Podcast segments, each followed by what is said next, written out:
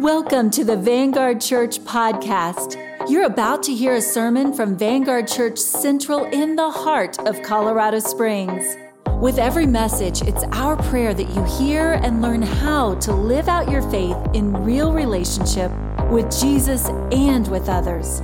May your faith be strengthened, your hope increased, and your heart inspired to live for Jesus no matter the cost. Stay tuned. Thanks for listening. Good morning, Vanguard. Back when I wrote this message, I normally write messages uh, on one day, uh, but on the day that I wrote this message, my beloved bride was really, really sick. And so I had to be Mr. Uh, carpool dad and try to write the sermon. And then I was traveling to Kentucky, yes, the motherland. And so I didn't finish writing this sermon until I got to Kentucky. And I, that's where I read uh, a variety of things. And I want to read you what I wrote in my journal that morning. I'm in Kentucky at my dad's uh, with Journey Grace and my devotions this morning in Luke 9 as I read the story of Jesus. I had this thought God the Father built a narrative of injustice into our lives. We talked about this last week. In order to fulfill his righteous purpose through us. Now, the text says it was necessary for the religious leaders to find Jesus guilty so that Jesus could be resurrected on the third day. We talked last week about the injustices of our lives and how God takes the injustices of our lives and he brings about his righteous purpose through us. Well, the great thing about Jesus is that he was perfect. The bad thing about us is that we're not, right? But the great thing about Jesus is that he invites us into his narrative, but in order to do that, he has to deal with the idols in our lives. And so this morning in my devotions, I want to read this to you Genesis chapter 16. So Sarah said, so Sarah, Abraham's wife, took her Egyptian maid Hagar, gave her to her husband. He slept with Hagar and she got pregnant. And Sarah told Abraham, It's all your fault that I'm suffering this abuse. Every one of us have idols in our lives. Now, what is an idol? An idol is something that gets in the way of the sincerity of our willingness to unabashedly and unabandonedly trust that God will do what He says He'll do. Now, I want you to forecast in your life, and I want you to think today about where in your life has God spoken to you.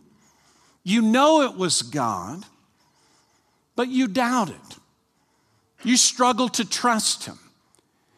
And, and along the way, you'll add things into that area of your life in order to endure the sorrow, the sadness, the, the aloneness, the disappointment, whatever it is. See, Sarah didn't really believe that God was going to do what he said he was going to do. Well, by the way, Abraham didn't either because he wouldn't have listened to Sarah. And so both of them had lost hope and lost faith in what God had told them was going to happen. So much so that when the angel of the Lord came, I read this in my devotions as well. Uh, the angel of the Lord said uh, to Abraham, and Sarah was listening from the tent, This time next year, your wife's going to have a baby. And she laughed. And God said, Why'd you laugh? And Sarah said, I didn't laugh. She lied. And every one of us, if we're honest, are tempted to lie for the idols of our life when God begins to expose them. And what we're going to do today is that we're going to see how God shows us through the circumstances of our lives that we are far more dependent on this world than we're all willing to admit from time to time. And if you can admit it, if you can be honest about the things, then it is amazing how God can begin to loosen you from this earth and to begin to prepare you to be a person that lives for eternity. Amen? I've got three people that are sure this morning. I understand it's time change. I want to invite you today to take your program, your Bible, or your internet device. And not that I'm looking for an award, but I want you to know that I preached four chapters last week in 27 minutes. I've never done that, all right? I was very proud of myself. I was even shocked uh, that I was able, I will not do that today, just so you know. But today we're going to talk about idol judgment before restoration. I want to encourage you to share the service. There's a lot of people that are watching from Bedside Baptist this morning uh, and invite them to join you in this service this morning. Look at Ezekiel 29. How does God loosen us from dependence on this world so that we can live for Him? On January the 7th, I'm reading from the New Living Translation. During the 10th year of King Jehoiachin's captivity, this message came to me from the Lord Son of man, I want you to turn and face Egypt and prophesy against Pharaoh, the king, and all the people of Egypt. Now, I want to stop here just a second because I thought it was incredibly uh, coincidental, not really, that Genesis chapter 16, Sarah had a handmaid from where? Come on, say it. Egypt. So some of these idols, we don't give them up too easy, okay? Give them this message from the sovereign Lord I'm your enemy. He's talking about Egypt. O Pharaoh, king of Egypt, you great monster, lurking in the streams of the Nile. For you have said, The Nile River is mine. I made it for myself. Now I'll put hooks in your jaws and drag you out on the land with fish stinking to your scales, sticking to your scales. All the people of Egypt will know that I'm the Lord. For to Israel you were just a staff made of reeds. When Israel learned, leaned on you, you splintered and broke and stamped her in the armpit. When she put her weight on you, you collapsed and her legs gave way. Yesterday, I was doing some fencing, not this kind, but this kind. And uh, I turned, and when I did, uh, I jabbed a tree branch into this right ear. And Journey Grace walked up, and she's like, What's wrong with your ear? It was just pouring blood. It, it, was, it looked a lot worse than it actually was. And then I read this this morning, and I go, Oh, that's what that felt like when God stabs you in the ear or in the armpit. They were leaning on Egypt. Egypt was their security blanket. What is your security blanket? What is it in your life that, that you feel anxious and then you think about something that makes you feel better about yourself? See, anytime you feel anxious, you should go to God, make your prayers and requests known to Him, not think about how you can soothe yourself. But you know as well as I do that we all run to drink and food and exercise and entertainment and activity, you name it, in order to make ourselves feel comfortable in the life that, quite frankly, we can't control, but we want to feel as though we can. So, how does God judge our dependence on this world before restoring us to Himself? Number one, He shows us our false sources of hope. He shows us our false sources of hope. Every one of us have these. I have these in my life. You have these in your life. So, what is it in your life? Let me give you a little bit of a grocery list. Think about these money, medical doctors, jobs, other people's opinions, pleasures, privacy, control, stuff you own, places you get to go, people you know, degrees you've earned, opportunities you have, others don't, secrets others don't know about you that make you feel in control and powerful in your life. What's your Egypt? Think about it. What is your Egypt? Now, listen to this God's coming for it. God's coming for your Egypt. He knows what your Egypt is. God knew that Abraham and Sarah's Egypt was Hagar. Listen to these words from the Message Bible, Luke chapter 12, verse 51. Jesus said, Do you think I came to soothe things over and make everything nice? Not so. I've come to disrupt and confront. See, when God confronts you, you should go, Wow, that doesn't feel good. Thank you, Jesus. Thank you, Jesus. Thank you, Jesus. Look at verse 8. Therefore, this is what the sovereign Lord says I'm going to bring an army against you, O Egypt, and I'm going to destroy both people and animals. Do you understand why God is coming against Egypt? Because his people were trusting in Egypt. God is going to come after your Egypt. What is your Egypt? He's going to come after it. Look at verse 11. For 40 years, not a soul will pass that way, neither people nor animals. It'll be completely uninhabited.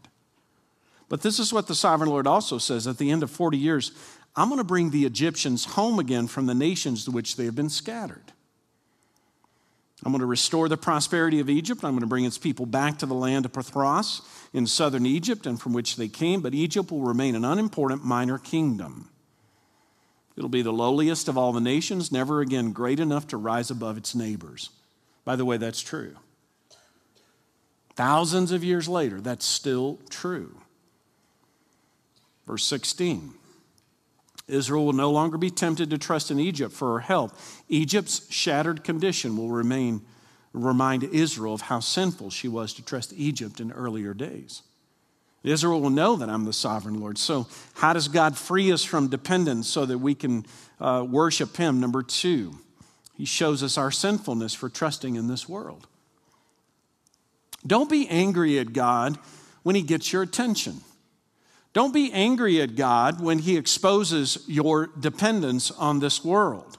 When God shows you, you ready? When God shows you who you are apart from Him, believe Him. Don't make excuses. Don't try to hide it. Don't try to ignore it. Don't try to pretend it's not there. When God shows you who you are apart from Him, believe Him. Believe Him. Believe Him. If God's taking things away, stop being angry and worship Him for it.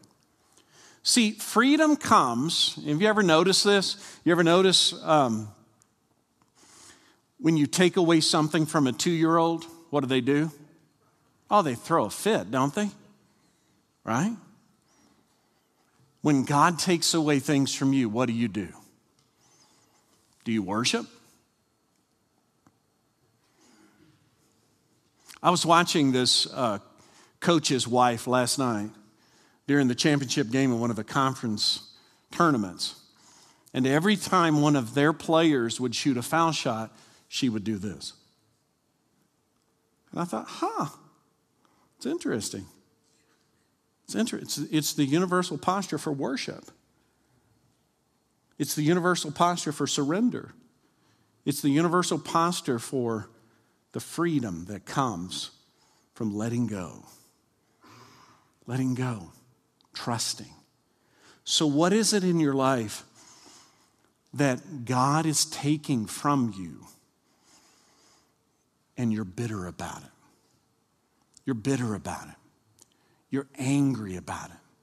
You're frustrated about it. You're irritated about it. You have a low grade fever all the time because this is true of your life. And can you get to a point to where you say, you know what, I don't like this, I accept it. I accept it. God shows us how he does this to Egypt. Look at verse 19. Nebuchadnezzar comes into play. This is what the Lord says I'm going to give the land of Egypt to Nebuchadnezzar, the leader of Babylon, by the way. He'll carry off its wealth, plundering everything it has, so he can pay his army.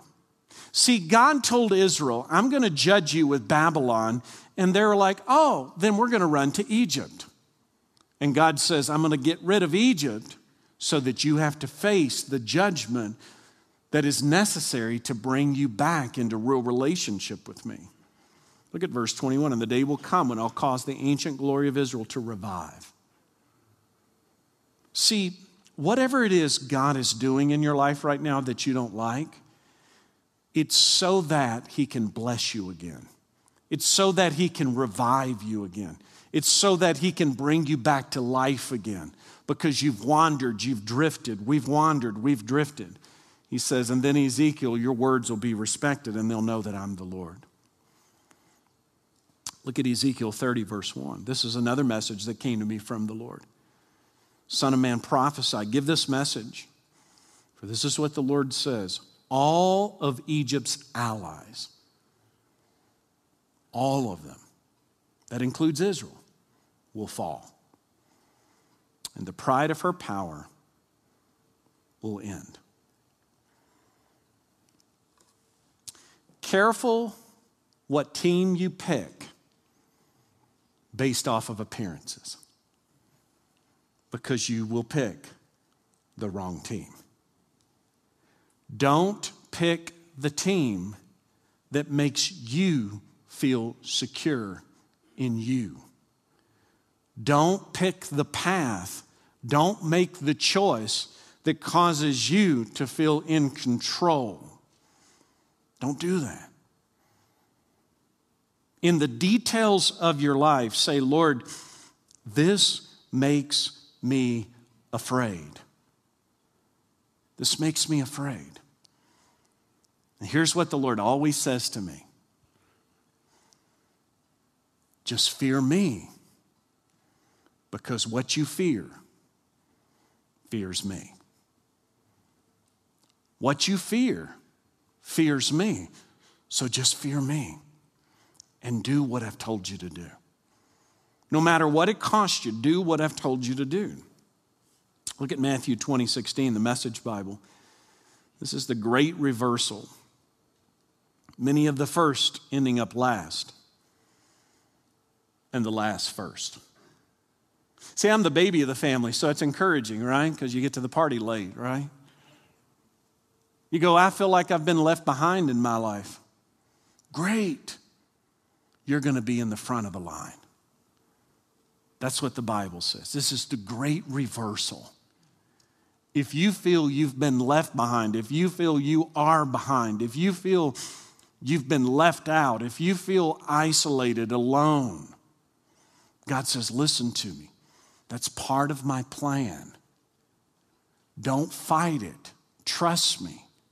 Trust me. Trust me. Trust me. Trust me. This is what the sovereign Lord says By the power of King Nebuchadnezzar of Babylon, I'm going to destroy the hordes of Egypt. Every instrument under the sovereign hand of God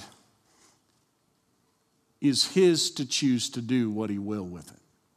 Whether we believe in Him or whether we don't, there's nothing you can look at in this world, both seen and unseen, that God's not sovereign over. And so you have to reestablish your allegiance to God Almighty in order to let go of what you think you have to hold on to to make you feel better about your life. So look at Romans 9:17 because the New Testament affirms this.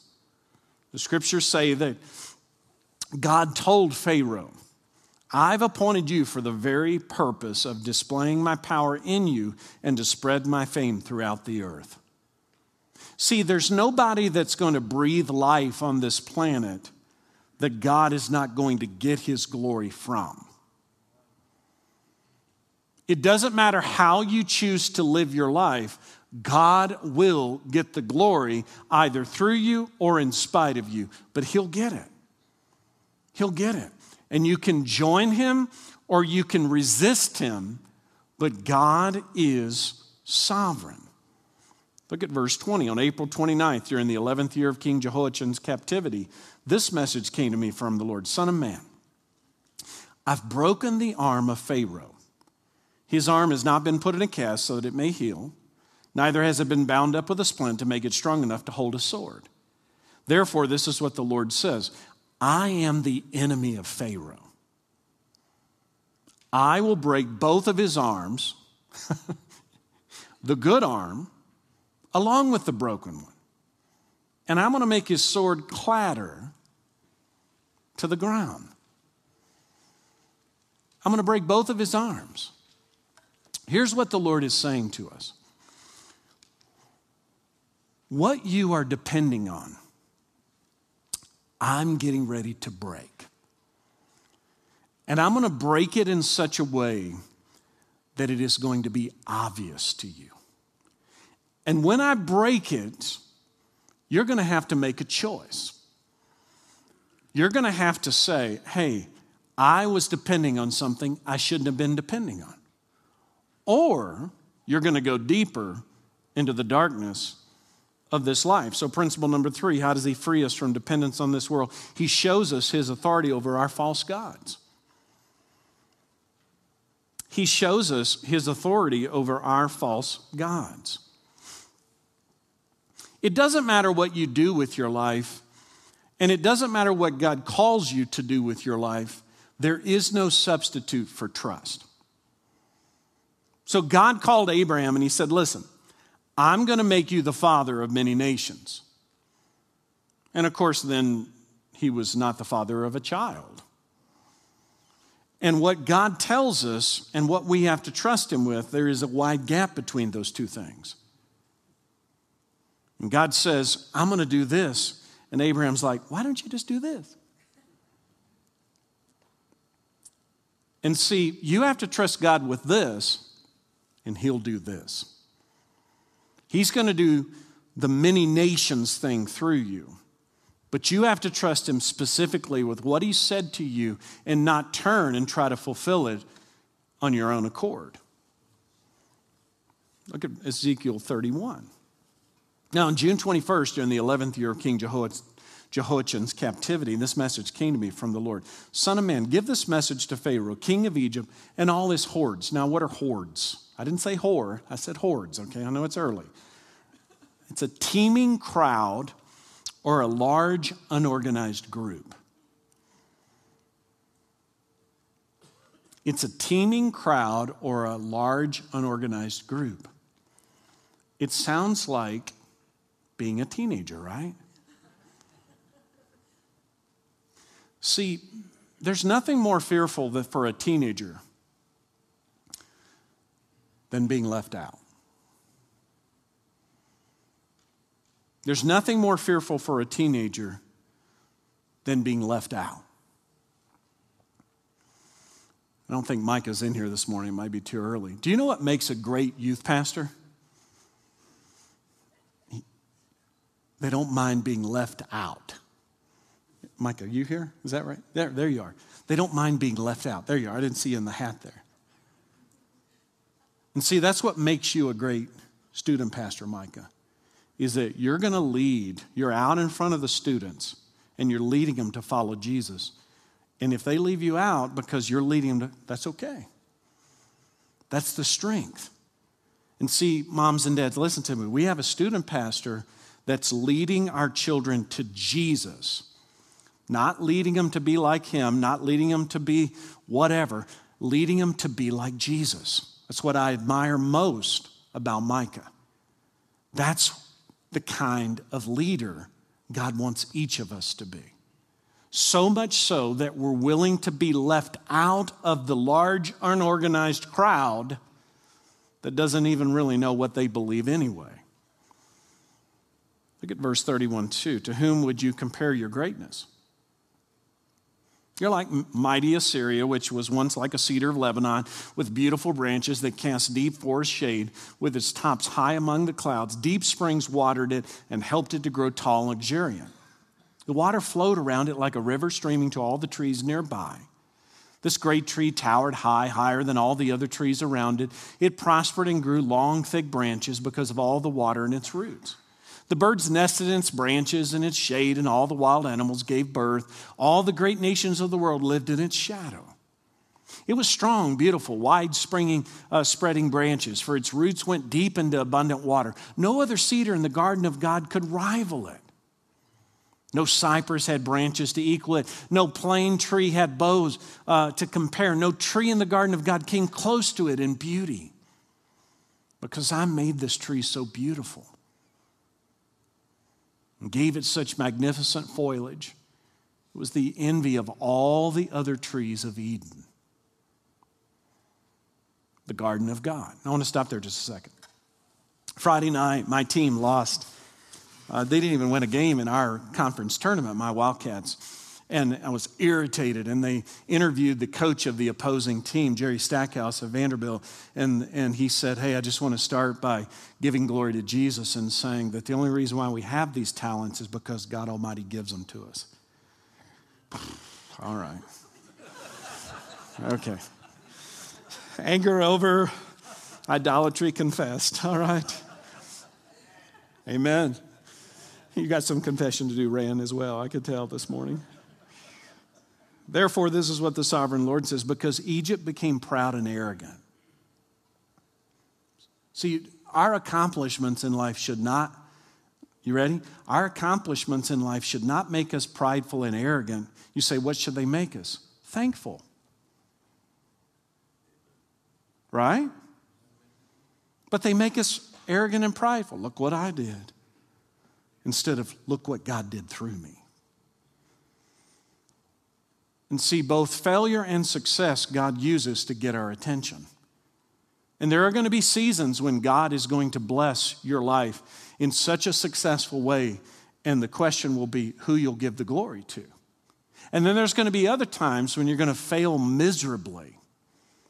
And God's working in you, and you're going to, and you're going to have to say, Who do I go to? Who do I depend on? Because it set itself high above others with its top reaching to the clouds, I'll hand it over, talking about Egypt, to a mighty nation that'll destroy it. As its wickedness deserves, I've already discarded it. We all fall into this trap. Listen, God is saying, I sat Egypt above others. I've sat you above others. Are you going to give me glory for it or are you going to take credit for it? Luke 10 17, we're not the only people that struggled with this. The original disciples did as well. When the 72 disciples returned, they joyfully reported to him, Lord, you're not going to believe this. I got to tell you something. Okay, let's hear it. Even the demons obey us. We're shocked. We went out there and we're like, and they all ran. I mean, it's so funny. The demons obey us when we use your name.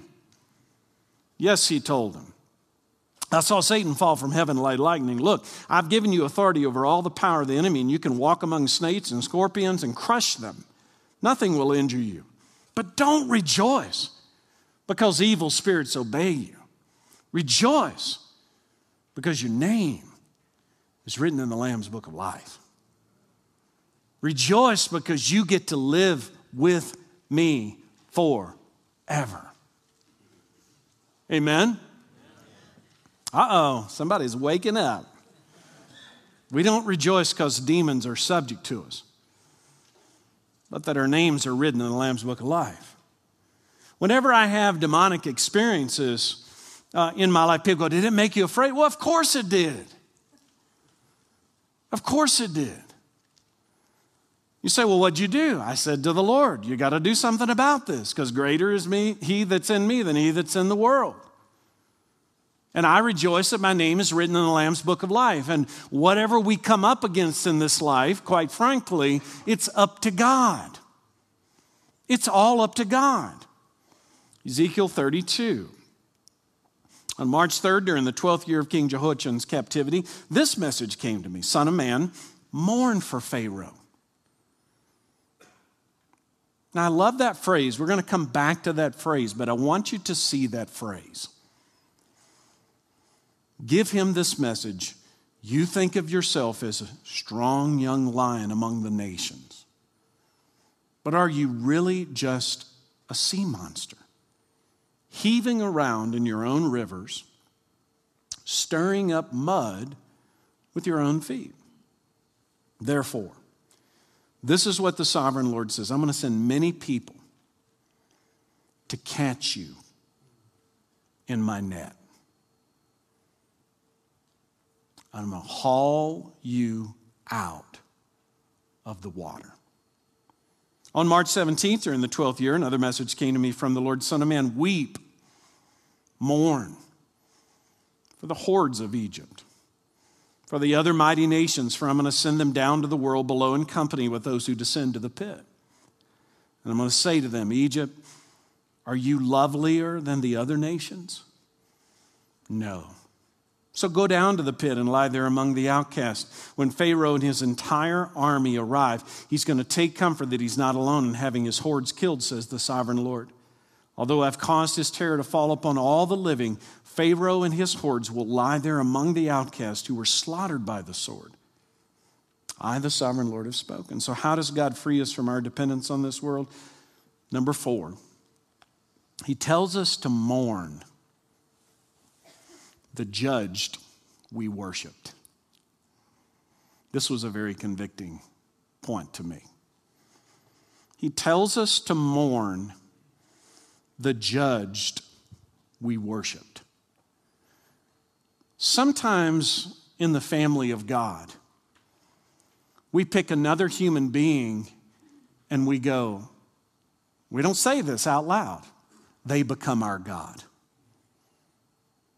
And as long as they walk with the Lord, we'll walk with the Lord. That's the example of an idol. When somebody in your life that you've looked up to, and by the way, I've had many in my lifetime. I've had many leaders in my lifetime that I've looked up to that God has had to judge. And I've had to realize, oh, I wasn't worshiping Jesus. I was worshiping them. And there are many things in life, like success, that if we're not careful, we fall into the trap of worshiping it instead of worshiping the God who did the success through us. It's very subtle. Idolatry is very subtle. Look at Isaiah 48 11. God has said, I will not give my glory to another. See, when God raises us up and we get a platform and people are looking at us, then the question is who gets the glory? And whoever has a platform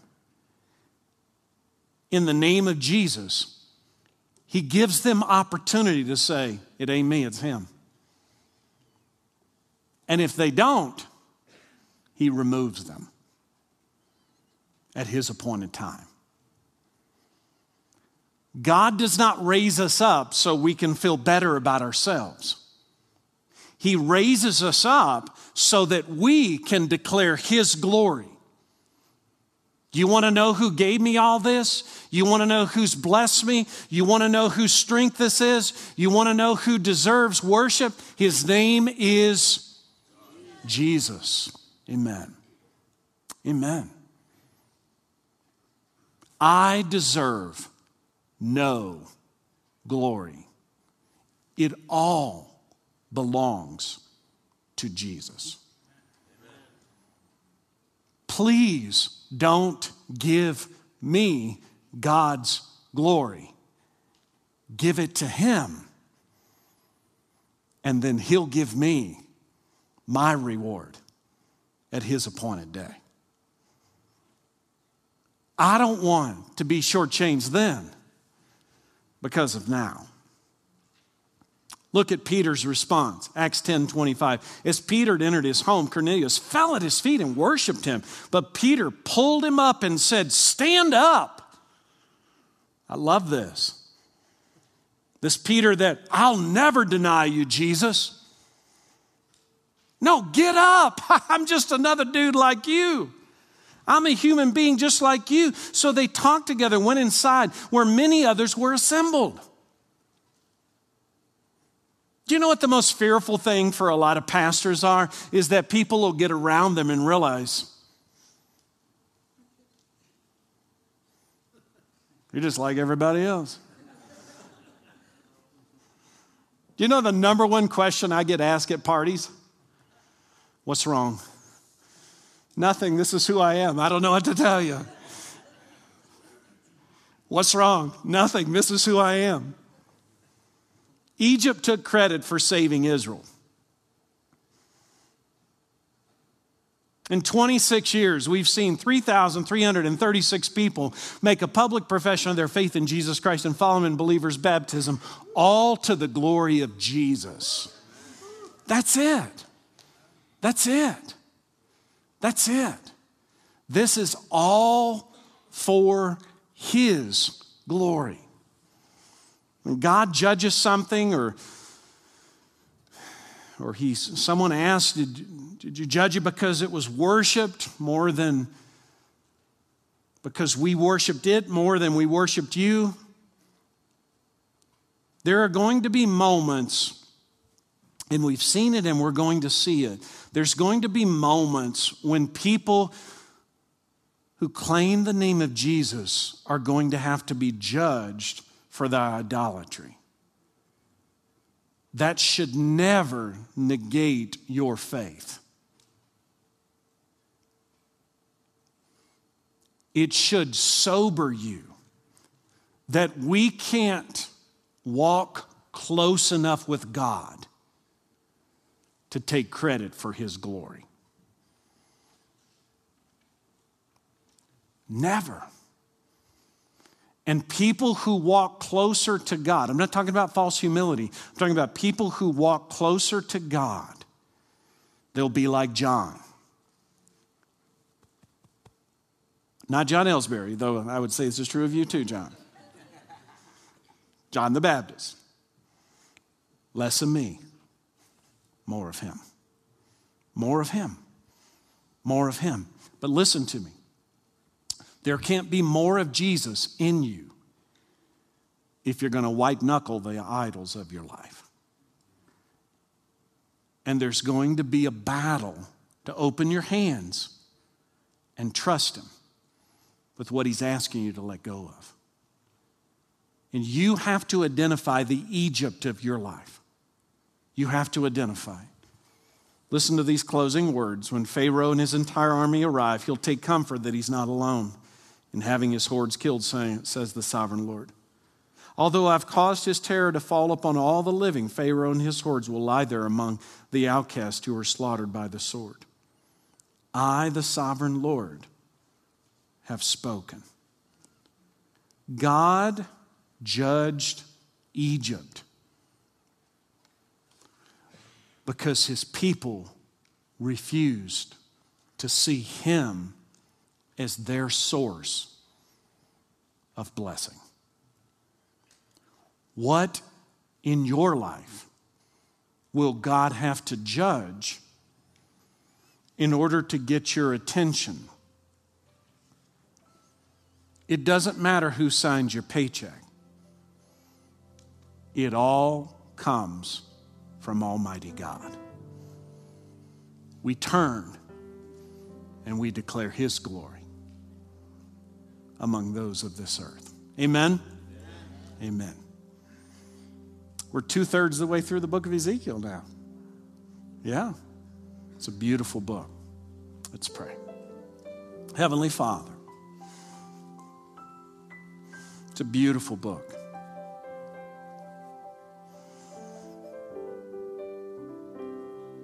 I'm so grateful for Ezekiel.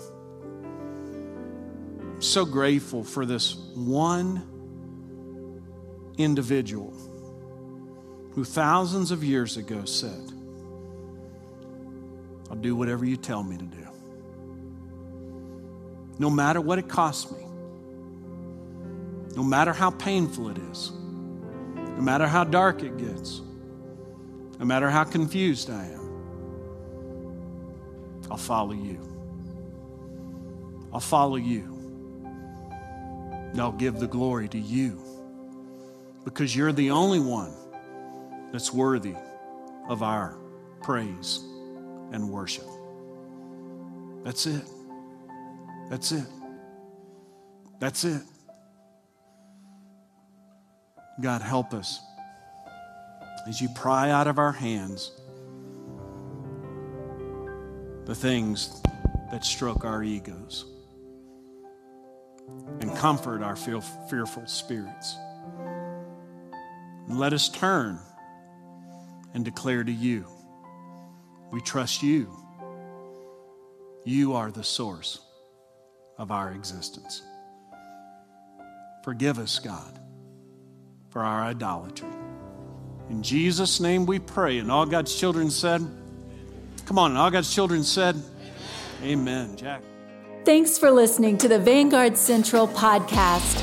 We encourage you to go out and live your faith in real relationship with Jesus and with others. God bless you, friend. See you next time.